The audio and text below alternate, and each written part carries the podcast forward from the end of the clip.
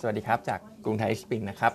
ตัวของตลาดอเมริกาวันศุกร์เองจริง ๆ ก็ไม่ได้มีอะไรนะครับ ส่วนใหญ่ก็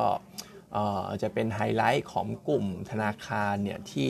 result เนี่ยก็ออกมาค่อนข้าง mix นะครับมีการปรับตัวบวกปรับตัวลบกันไปนะครับ แต่ว่าก็ยังไม่ได้มีประเด็นอะไรที่ค่อนข้างใหม่นะครับ ทีนี้คนก็อาจจะไปดูเรื่องของตัวเลข PPI ที่ประกาศออกมาเนี่ยต่ำกว่าคาดนะครับ ตรงนี้ก็สวนทางกับตัวเลขของ CPI ที่ประกาศไปวันก่อนนะครับ ซึ่ง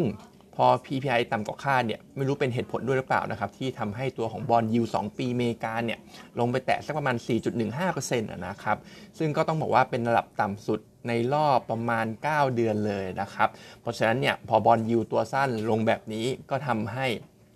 ความคาดหวังการคัดดอกเบี้ยในเดือนมีนาคมเนี่ยมันก็ยังคงอยู่และเผลอๆเนี่ยสูงขึ้นด้วยซ้ำนะครับ เพราะว่าเหมือนช่วงระหว่างวันที่ผ่านระหว่างวีคเอนที่ผ่านมาเนี่ยมันก็ไอความคาดหวังตรงเนี้ย ที่จะคัดดอกเบี้ยในเดือนมีนาคมเนี่ยมันไม่แตะถึงประมาณ 80%แล้วก็ค่อยย่อลงมาเลยสักประมาณ 70กว่าเปอร์เซ็นต์นะครับเพราะฉะนั้นก็ต้องบอกว่าโดยรวมตลาดหุ้นฝั่งนู้นเนี่ยคนก็ยังเอียงหรือว่า price in sentiment เรื่องของความ dovish อยู่นะครับแต่ทีนี้ถ้าดูเรื่องของ index อเมริกาเนี่ยผมก็ยังคิดเหมือนเดิมนะครับว่า มันก็ยังติด overheat ไปหน่อยนะครับ ช่วงนี้ก็คงจะอยู่ในโหมดของการปรับฐาน ต้องเห็นการ take profit บ้างนะครับ เพราะว่าดูหลาย ๆ indicator indicator ที่ดูมาตลอดก็เหมือนเดิมนะครับไม่ว่าจะเป็น VIX Index Fear and Greed อะไรพวกเนี้ยมันก็ยังค่อนข้างอยู่ในโหมดที่ค่อนข้าง overheat จนเกินไปนะครับก็โดยรวมนักลงทุนก็ยัง dovish กันอยู่นะครับส่วนเรื่องของในทะเลแดงล่าสุดเองเนี่ยเทสลาเขามีการประกาศหยุดผลิต โรงงานของเขาที่เบอร์ลินในประเทศเยอรมันนะครับเพราะว่าเขาบอกว่าก็เหมือนจะเริ่มมีปัญหาชิ้นส่วนบางอย่างเนี่ยมันเขาใช้คำว่า disrupt นะครับแต่ผมคิดว่ามัน delay แหละเขาก็เลยจะหยุด production เนี่ยในช่วงประมาณวันที่ 29 มกราถึง 11 กุมภาก็ประมาณสัก 2 อาทิตย์นะครับ ซึ่งผมคิดว่าเรื่องของสถานการณ์ supply disruption อะไรพวกนี้มันคงไม่ได้รุนแรงเท่าช่วงที่เรามีโควิดนะครับ เพราะว่า 2 เหตุผล 2 ปัจจัยที่ผมมองเนี่ยก็คือ เรือเดินสินค้า คอนเทนเนอร์ เทกองอะไรพวกนี้มันไม่ได้ขาดเหมือนช่วงนั้น แล้วก็คนที่ทำงานในท่าเรือในการที่จะควบคุมระบบเอาตู้ขึ้นเอาตู้ลงที่ท่าเรือพวกนี้ คนเขาก็กลับมาทำงานกันปกตินะครับเพราะฉะนั้นผมคิดว่าคงไม่ได้เกิดปัญหา supply disruption คงเป็นแค่การ delay เฉยๆ ซึ่งอย่างเทสลาเนี่ยเขาก็ปิดแค่ 2 อาทิตย์นะครับเพราะฉะนั้นก็ท้ายที่สุดแล้วเนี่ยถ้าคนเขาอ้อมไปผ่านพวก Good Hope อะไรพวกนั้นเนี่ยแล้วก็ขนส่งสินค้ากันตามปกติแล้วเนี่ยมันก็อาจจะเกิดการ delay แต่ว่า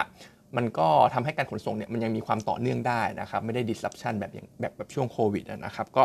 มองเป็นประเด็นแบบนี้แล้วกันสำหรับเหตุการณ์ที่เกิดขึ้นนะครับ แต่ทีนี้ ถามว่าถึงสถานการณ์ในฝั่งของเรสซีเองเนี่ยปัจจุบันก็เหมือนจะคงต้องมอนิเตอร์กันต่อนะครับ เพราะว่าการที่ฮูตีเนี่ยเขาจะบุกต่อไม่บุกต่อสร้างความรุนแรงต่อหรือเปล่าเนี่ยคนส่วนใหญ่ก็มองไปที่อิหร่านนะครับว่าอิหร่านเนี่ยจะ support ได้แค่ไหนนะครับซึ่งปัจจุบันนี้เนี่ยเท่าที่ผมลองฟัง YouTube ในช่วงเสาร์อาทิตย์ที่ผ่านมานะครับก็เขาบอกว่าคือเสียงมันก็แตกนะครับยังฟันธงไม่ได้ว่าฮูตีหรืออิหร่านเนี่ยจะเอายังไงต่อ แต่ทีนี้คนที่มองโลกในแง่ดีหน่อยเนี่ยก็มองว่าอิหร่านตอนนี้ก็มีปัญหาภายในประเทศนะครับ เรื่องของการประท้วง เรื่องของการเปลี่ยนผู้นำศาสนาที่ตอนนี้ก็อายุสักประมาณ 84 ปีแล้วนะครับ แล้วก็เรื่องของความขัดแย้งกับกลุ่มไอซิสด้วยนะครับ เพราะฉะนั้นเขาก็เลยมองว่าอิหร่านเนี่ยอาจจะเพลาๆลงบ้าง อาจจะยังไม่มีการ escalate อะไรขึ้นในช่วงนี้ แต่อีกกลุ่มนึงเนี่ยเขาก็มองว่า ถ้าไม่ถ้าไม่ escalate แต่ว่าทำไมในช่วงของสุดสัปดาห์ที่แล้วเนี่ยมีการยึดเรือของอเมริกาไปนะครับ เพราะฉะนั้นก็ต้องบอกว่ามันประเมินยากแล้วก็เป็นปัจจัยที่ต้องตามอยู่ตามต่อนะครับ ก็ดูท่าทีของอิหร่านเป็นหลักละกันสำหรับเหตุการณ์ในเรสซีนะครับ แต่ว่าถ้าดูสรุปเองเนี่ยผมคิดว่าเรื่องของ supply chain supply disruption เนี่ยคงไม่เกิดขึ้นคงจะ delay ออกไป ในเรื่องของสถานการณ์น้ำมันดิบเองเนี่ยผมคิดว่าด้วยความที่ ทะเลเลสซีเองเนี่ยส่วนใหญ่ถ้าให้เดาเนี่ยคงเป็นตู้คอนเทนเนอร์นะครับพวกเรือน้ำมันดิบเนี่ยต้องต้องข่าวเกี่ยวกับพวกช่องแคบฮอร์มุสถึงจะมีผลกระทบค่อนข้างเยอะนะครับ เพราะฉะนั้นถ้าเกี่ยวกับเรสซีเองเนี่ยผมคิดว่าคงคงเป็นข่าวแบบกระตุกน้ำมันดิบได้ชั่วครั้งชั่วคราวนะครับไม่ไม่ได้ไม่ไม่ได้รุนแรงสักเท่าไหร่นะครับ ทีนี้ไปกันที่อีกฝั่งหนึ่งบ้างก็คือไต้หวันนะครับเลือกตั้งเสร็จเรียบร้อยแล้วก็ DPP ประธานาธิบดีคนใหม่คือไล่ชิงเต๋อนะครับซึ่งคนนี้ก็ไม่ได้โปรฝั่งทางทางฝั่งจีนสักเท่าไหร่นะครับแต่ว่าทางนี้ทางนั้นเนี่ยผมคิดว่านะครับเท่าที่ฟังนักวิชาการในช่วงวีเอที่ผ่านมาเหมือนกันเนี่ยก็ส่วนใหญ่ก็มองว่าอันนี้ให้ผมเดาแล้วกันนะครับจากที่ฟังฟังมาเนี่ยก็คิดว่าในระยะสั้นคงไม่ได้มีความรุนแรงเกิดขึ้นในช่วงทัก หนึ่งสองไตรมาสอะไรเนี่ยคงไม่ได้มีสถานการณ์ตึงเครียดอะไรเกิดขึ้น เพราะว่าถึงแม้ว่าประธานเดนที่พิธีมาจาก DPP แต่ว่าในส่วนของสภาเนี่ยเสียงส่วนใหญ่ยังอยู่ในฝั่งของก๊กมินตั๋งอยู่นะครับ ซึ่งตรงนี้ก็สำคัญเหมือนกันเพราะว่าการผ่านร่างอะไรต่างๆเนี่ยก็อาจจะทำได้ยากมากขึ้น ซึ่งก๊กมินตั๋งเองเนี่ยก็โปรจีนอยู่แล้วนะครับ ในขณะที่ถ้าเรามาดูท่าท่าทีของฝั่งอเมริกาเองเนี่ยไบเดนถึงแม้จะแสดงความยินดีกับทางไล่ชิงเตอ๋อแต่ก็บอกว่าอย่าแบบว่า ทะลึ่งประกาศเอกราชอะไรอย่างเงี้ยนะครับเพราะว่าคำว่าประกาศเอกราชเนี่ยก็น่าจะเป็นคำต้องคำต้องห้ามแหละที่ที่ที่ห้ามพูดออกมานะครับ ซึ่งอเมริกาเองเนี่ยก็คงไม่อยากก่อสร้างความขัดแย้งอะไรในช่วงนี้นะครับ เพราะว่าปลายปีก็จะมีการเลือกตั้งปัจจุบันเองเนี่ยก็ช่วยอยู่กับ 2 สงครามมีการช่วยอยู่กับสงครามรัสเซีย สงครามอิสราเอลอะไรพวกนี้ด้วยนะครับ เพราะฉะนั้นเขาก็ไม่อยากให้เกิดความขัดแย้งขัดแย้งเกิดขึ้นนะครับทีนี้ ทางฝั่งจีนเองเนี่ยเขาก็เหมือนจะยังมีปัญหาภายในอยู่เช่นกันก็เช่นเรื่องของเศรษฐกิจ แล้วก็เหมือนความสัมพันธ์ของสีเจิ้นผิง กับความสัมพันธ์กับสีเจิ้นผิงกับทางของกองทัพเองเนี่ยก็ไม่ได้ดีมากด้วย เพราะฉะนั้นผมก็เลยคิดว่าช่วงเนี้ยหนึ่งถึงสองไตรมาสเนี่ยผลผลกระทบจากการเลือกตั้งเนี่ยอาจจะยังไม่ได้มีอะไรมาก แต่ว่าทุกอย่างถ้ามันเสร็จสิ้นแล้วเนี่ยไม่ว่าจะเป็นเศรษฐกิจจีนพิกอัพกลับขึ้นมาอเมริกาเลือกตั้งเสร็จช่วงปลายปี ก็ค่อยว่ากันอีกทีนะครับว่าตรงนั้นจะเกิดอะไรขึ้น เพราะว่าจีนเขาก็ยัง คงคำพูดเดิมนะครับว่าการรวมจีนเนี่ยเป็นอะไรที่หลีกเลี่ยงไม่ได้นะครับ แล้วก็คำพูดว่าถ้าไต้หวันประกาศเอกราชเนี่ยจีนจะใช้ความรุนแรงทางการทหาร อันนั้นก็ต้องเป็นประเด็นที่จับตามองเหมือนกันนะครับก็เหมือนจะเป็นเหตุผลเดียวเลยที่จีนใช้กองกำลังทหารนะครับถ้าไต้หวันมีการประกาศเอกราชขึ้นมานะครับ ส่วนอีกเรื่องหนึ่งในจีนก็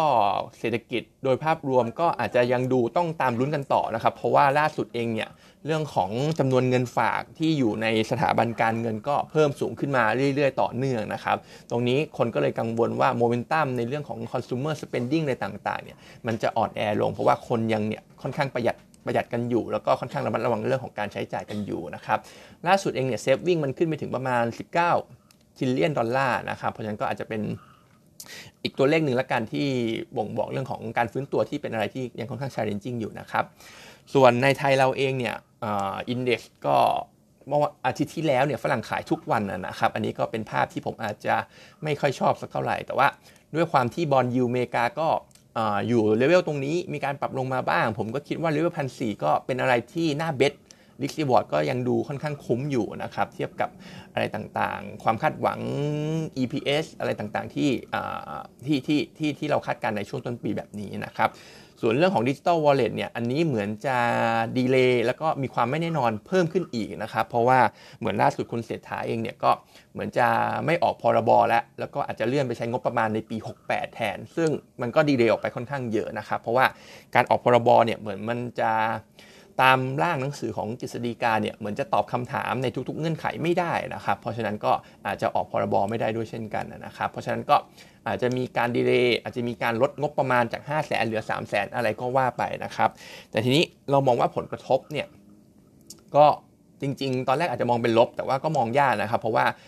ทาง strategist เราเองเนี่ยเขามองว่าถ้าไม่ได้มี digital wallet เกิดขึ้นเร็วๆนี้เนี่ยอาจจะเห็นการลดดอกเบี้ยจากแบงก์ชาติแทนนะครับ ซึ่งถ้าลดดอกเบี้ยแล้วเนี่ยผมมองว่าอันนี้แหละจะเป็น catalyst เชิงบวกให้กับตลาดหุ้นบ้านเราได้นะครับ เพราะว่าเวอร์ชันอะไรต่างๆ ก็คงต้องปรับเปลี่ยนนะครับ ถ้าลดดอกเบี้ยเนี่ยก็น่าจะมีการ re-rate ขึ้นได้สำหรับSET index บ้านเรานะครับอื่นๆ หน้าข่าวจะมีเรื่องนิดหน่อยแล้วครับสำหรับตัว Easy e r e c e i v e เองเนี่ย ทางพวกผู้ประกอบการโรงแรม หรือว่านายกสมาคมโรงแรมอย่างคุณออย่างตระกูลสุโกศลเนี่ยเขาก็บอกว่าพวกผู้พวกโอเปอเรเตอร์เนี่ยไม่ได้ผลประโยชน์สักเท่าไหร่นะครับจาก Easy e r e c เพราะว่า